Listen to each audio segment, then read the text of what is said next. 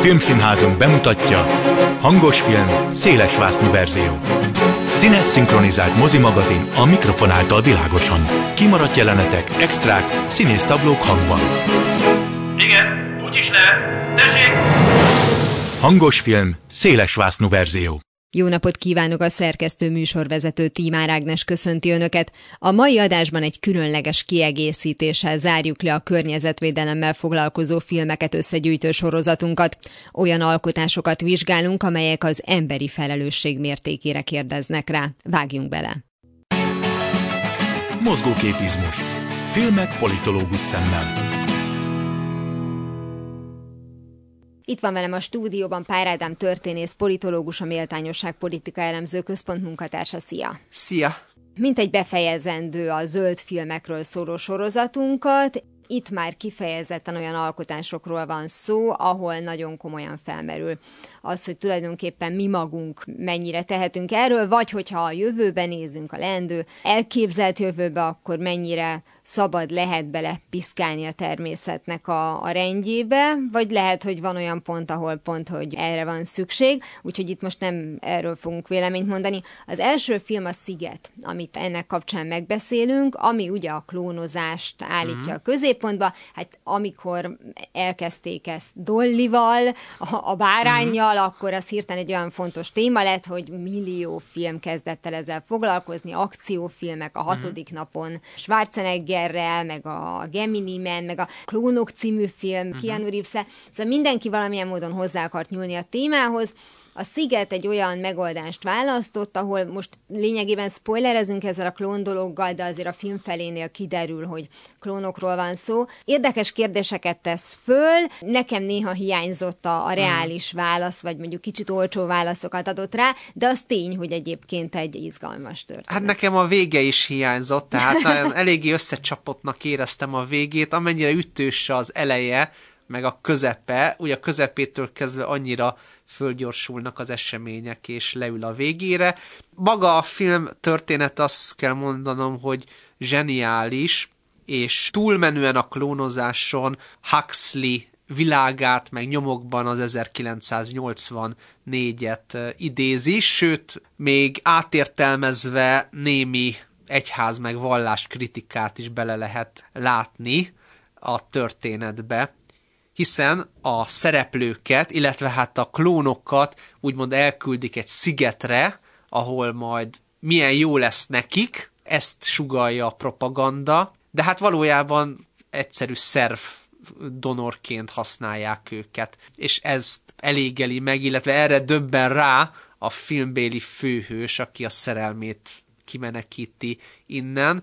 Egyébként ebben a motivumban és az ő kalandjaik révén a klóntenyészeten kívül még egy ilyen kis átértelmezett Ádám és Éva történet is jelen van, hiszen ahogy Ádámnak és Évának ugye be kellett illeszkedni a, a világba, a teremtett világba, úgy nekik meg szembesülniük kell azzal, hogy, hogy mi van, abban a világban, amit ők addig nem ismertek, hiszen őket el, elzárva tartották a külvilágtól, a társadalomtól, és akkor van erre egy nagyon humoros jelenet, a, amikor bemennek egy kocsmába, és ott, hát lényegében véve nem tudnak mit kezdeni a ott iszogató rednekek azzal, hogy nevük helyett számokat mondanak, meg nem ismerik a viszkit, és így tovább, tehát mindent újra kell tanulniuk. Hát jó, nyilván a ott iszogató rednekek nem, nem az a társadalmi réteg, amelyik haszonélvezője a klónozásnak. Nyilván nem,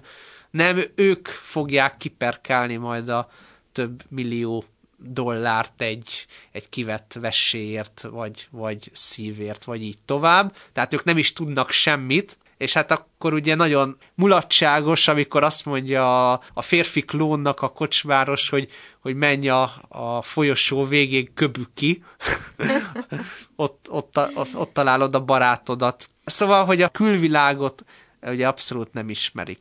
Ami miatt én azt mondtam, hogy nem igazán tetszenek az olcsó válaszaik, ugye, hogy az első kérdése a nézőnek rögtön az, hogyha már annyira fejlett ebben a korban a tudomány, hogy képesek egy egész embert úgy klónozni, hogy az olyan, amilyen, akkor miért nem képesek egy-egy szervet klónozni, és mm. akkor erre van egy olyan válasz az intézetnek a vezetőjétől, hogy megpróbáltuk, mm. de hogyha nincs benne az emberi lélek, akkor ez nem működik. Na most itt tudományról beszélünk, tehát mm. itt nekem nem fér bele az, hogy örökölt emlékek és társai, úgyhogy én azt gondolom, hogy ez, ez nem, nem annyira Jó, de hát kell a, a történethez, de, de a konfliktushoz meg azt Igen. kell, hogy élő emberek legyenek. Igen. Arról nem is beszélve, hogy ugye azok a milliárdosok, akik ugye erre befizettek, ők sem tudnak róla, ők is azzal a mesével vannak etetve, mm. hogy ezek nem valódi érző és gondolkodó mm. emberek, különben annyi, hát empátia mindenkiben van, vagy reménykedünk benne, hogy akkor ilyesmire nem fizet be, hogy mm. kiveszik a, a szerveket, amire szükség van, és akkor utána jó napot kívánok. A másik meg, hogyha valakinek egy bizonyos szervre van szüksége, akkor mi történik az összes többivel, az nyilván nem vész kárba. Szóval, hogy nem mondom, hogy itt akkor szó szerint mhm. boncolgatni kell a, a témát, de hogy azért ezek nekem nagyon hiányoztak, és inkább úgy voltak vele, hogy csináljunk egy pörgős akciófilmet, amikor éppen. Igen, pörög. viszont pörgős akciófilmnek meg aranyos, azt kell mondanom. Tehát ahogy a két főszereplője csetlik, botlik a Igen külvilágban, és persze ugye itt is rámennek arra, hogy hogyan hívják a férfi főszereplőt, ugye Lincolnnak hívják, persze mellette még van száma is, de hát ugye Lincoln miről ismert, hát ugye, hogy hogy kiadta a felszabadítási rendeletet a rabszolgasság megszüntetéséről, és hogyan ér véget a film, hogy a klónok lényegében véve felszabadulnak, és kijutnak a laboratóriumból, ahol addig tartották őket. Na most, hogy mi lesz utána, az, az meg el, elvágódik. Hát ott mindenki elmegy a legközelebbi kocsmába, és hasonló kalandokon esik át, mint a, a többiek, és találkozik az eredetiével, szóval, hogy igen, valóban az ott nagyon egyszerűen le lett zárva, de mondjuk úgy, hogy egyébként szórakoztató filmnek, még az ilyen klónozós történetek közül valóban a Sziget az, ami a legelgondolkodtatóbb. Menjünk tovább, csak említés szinten a gattakára szerintem érdemes kitérni, mert hogy ugye, ha már arról beszélünk, hogy belepiszkálunk akár mondjuk az evolúcióba, vagy hogy milyen legyen a leendő gyerekem, mert minden szülő azt szeretné, mm. hogy az ő gyereke legyen a legtökéletesebb, bár minden szülő azt gondolja szerintem, mm. az ő gyereke a legtökéletesebb. A gattaka egy kicsit ugye erre mutat rá, hogy egyrészt ez nem feltétlenül megvalósítható, másrészt pedig, hogy milyen lenne egy olyan társadalom, ami ténylegesen arról szólna, hogy mindenkiből a legtökéletesebbet hozzuk uh-huh. létre. Nem tudom, hogy te szeretted de... Hát összességében véve azt gondolom, hogy ez ugye kicsit fordítottja az előző filmnek, mert hogy ott mindenkiből lényegében ugyanazt, ugyanazt állítják elő, ugyanazt klónozzák, ugyanabból a célból, itt pedig fordítva, hát lényegében véve egyéniségeket próbálnak meg létrehozni. Hát alapvetően ez is egy olyan etikai dilemma, ami szervesen kapcsolódik a, a már eddigi témánkhoz, hogy szabad-e beleavatkozni a természetnek a működésébe. És hát ugye a filmjeink egyértelműen azt a választ adják, bár ugye óvatosan, hogy, hogy nem, mert hogy sokkal rosszabb eredmény születne, mint ami most jelenleg látható az emberiség számára.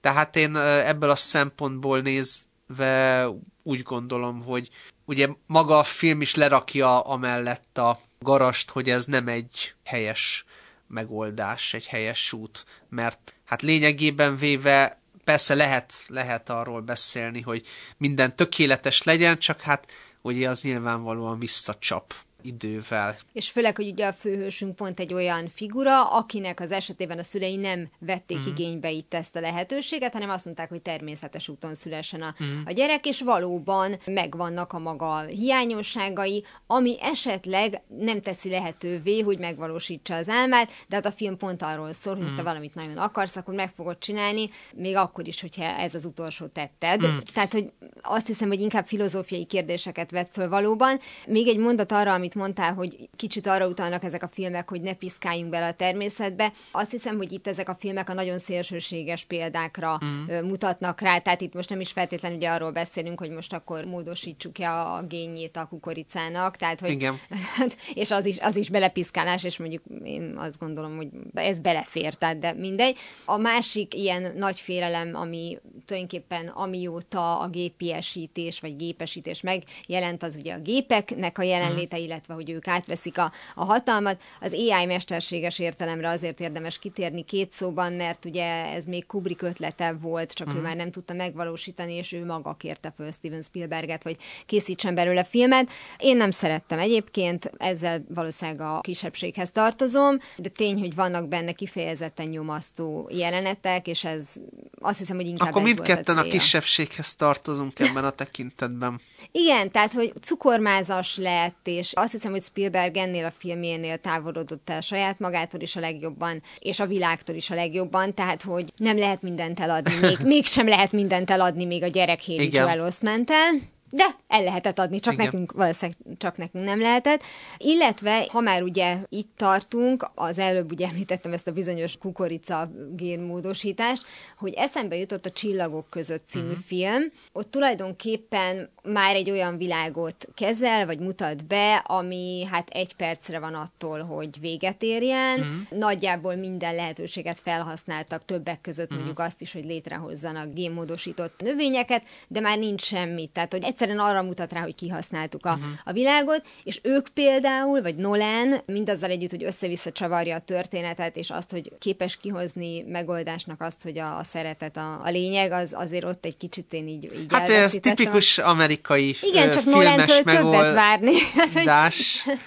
hogy ő ki is mondja, hogy itt nekünk már új bolygót kell keresni. É, igen, ugye ez egy nagyon régi vágya az emberiségnek, hogy új bolygót keressen. Hát ugye ez megint egy olyan téma, amit már többször megfilmesítettek persze előtte, de ugye mindig egy kicsit át, átértelmezik ezt a történetet.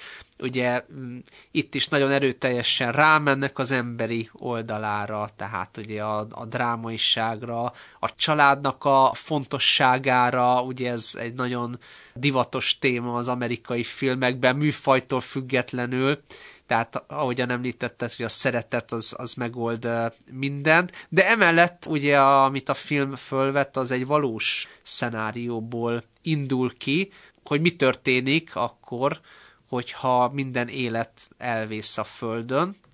És hát nyilvánvalóan napjainkban is ugye más okból, például az erőforrások, energiahordozók keresése miatt szintén ugye fölvetődik ez, úgyhogy ezek a filmek kicsit azt a szerepet is betöltik, hogy hát most ez rossz szó, de kicsit nevelik is a társadalmat arra, hogy ugye ez bekövetkezhet, és hogy ezre fel kell úgymond készülni ahogy egy csomó mindenre nem lehet, vagy nem tudtunk, most nyilván itt a járványra gondolok, vagy akár mondjuk a egyre több járványnak a, a megjelenése. A Legenda vagyok című filmre egy mondat erejéig azért szeretnék kitérni, mert ugye az az is azt mutatja, hogy talán az ember tehet róla, mm. de itt ez azért érdekes, mert talán nem tudott róla, hogy Aha. tehet róla. És ugye itt is ezzel találkozunk, mármint hogyha most a valóságot nézzük, hogy az, hogy járványok alakulnak ki, az a, a globalizációval, az életmódunkkal függ össze, de valójában azért ez mégiscsak egy olyan mm, hosszú történetnek a, az egyik pontja, amit nem lehetett, vagy mondjuk az átlagember Igen. nem tudta kiszámolni, hogy azért, mert össze-vissza repked, meg szóval, hogy igen, Igen, hogy ennek lehetnek ilyen hatásai. Bár számíthatott volna rá, mert a demográfusok meg virológusok persze már előtte figyelmeztettek, úgyhogy ebben az értelemben véve, hogy, hogy a, a filmhez konkrétan hajlítsam ezt a gondolatot, hogy ebben az értelemben véve ez a hollywoodi popkultúra, amit szeretnek lenézni, hát ma már talán nem annyira amúgy, de régebben azért a 90-es években szerettek lenézni, hogy ez csak arról szól, hogy csihi-puhi, pif-paf-puf, hogy azért nagyon mély mondani valójú alkotásokat szült, mint a csillagok között, mint a sziget, mint az út, tehát olyan alkotásokat, amelyek ugye egy ilyen posztapokaliptikus, vagy ahhoz hasonló világot tárnak fel, és ugye az embereket próbálják ugye elgondolkodtatni, hogy erről a problémáról, hogy tényleg mi lenne, hogyha kihalnának a növények, leállna a fotoszintézis, nem lenne energia, megszűnne a kőolaj, és nem is tudnánk mivel pótolni úgy hirtelenjében hogyha van egy edukatív hatása ezeknek a filmeknek, még hogyha nagyon szirupos formában is. Hát ha nem annyira szirupos formában, az általad épp most említett az, az, az út. Az, a speciál pont, pont egy kivétel, igen. Igen, arra térünk most ki, mert az viszont mindenképpen megér egy misét. Azzal kezdhetjük rögtön, hogy Cormac mccarthy valószínűleg gyerekkorában elvették a csörgőjét, ahogy ezt szokták mondani, tehát hogy kifejezetten vidám alkotások nem nagyon kerülnek ki a, mm. az ő kezei közül, már mint a regények, aztán ennek az adaptációi is. Itt már lényegében tulajdonképpen egy nem élő bolygóról beszélünk. Igen. És azt hiszem, hogy a, a legborzasztóbb benne az, hogy kimaradt ugye az a lépés, hogy keressünk valami megoldást, itt már túl vagyunk mindenen. Igen, ugye egy apa és egy kisfiú járja Amerika ország útját, és a, az óceánhoz tartanak. Igazából a nézőnek a fantáziájára van bízva, hogy konkrétan mi is ez az út, hogy most az utat hogyan értelmezzük, mert fizikai úttól kezdve egy spirituálisabb értelmezésig is elmehetünk, hogy két embernek a, az útja mit is jelenthet, ami ezt körülveszi a társadalmi környezet, az meg ugye nagyon is, hogy kézzel fogható, tehát ott nem nagyon lehet találgatni, mert teljesen szétesett a társadalom, ugye kannibál bandák garázdálkodnak, akik többször is a apa és a fiú életére törnek. Most persze lendüljünk túl azokon a dolgokon, hogy egy ilyen bandának hogyan van ilyen szép déli, délvidéki udvarháza, de tegyük fel, hogy, hogy volt, eh, honnan van benzin az autójukba egy apokalipszis eh, után, amivel ugye kilométereket eh, furikáznak, meg honnan van töltény a fegyverükbe, tehát ilyen apró részleteken ne akadjunk fent, de Egyébként, hogyha mélyére nézünk, akkor nyilvánvalóan régi horrorfilmeknek az elemei itt átemelődnek, tehát talán a sziklák szeme kannibál családjáról, aminek ugye van egy skót történetig visszanyúló gyökere, arról már beszéltünk korábban, és ezt most itt szépen átértelmezve berakták ebbe a posztapokaliptikus filmbe, de hát nyilvánvalóan nem ez a nem ez a lényeg, hanem ugye az apának meg a fiúnak a, az egymáshoz való viszonya, hogy nagyon megható,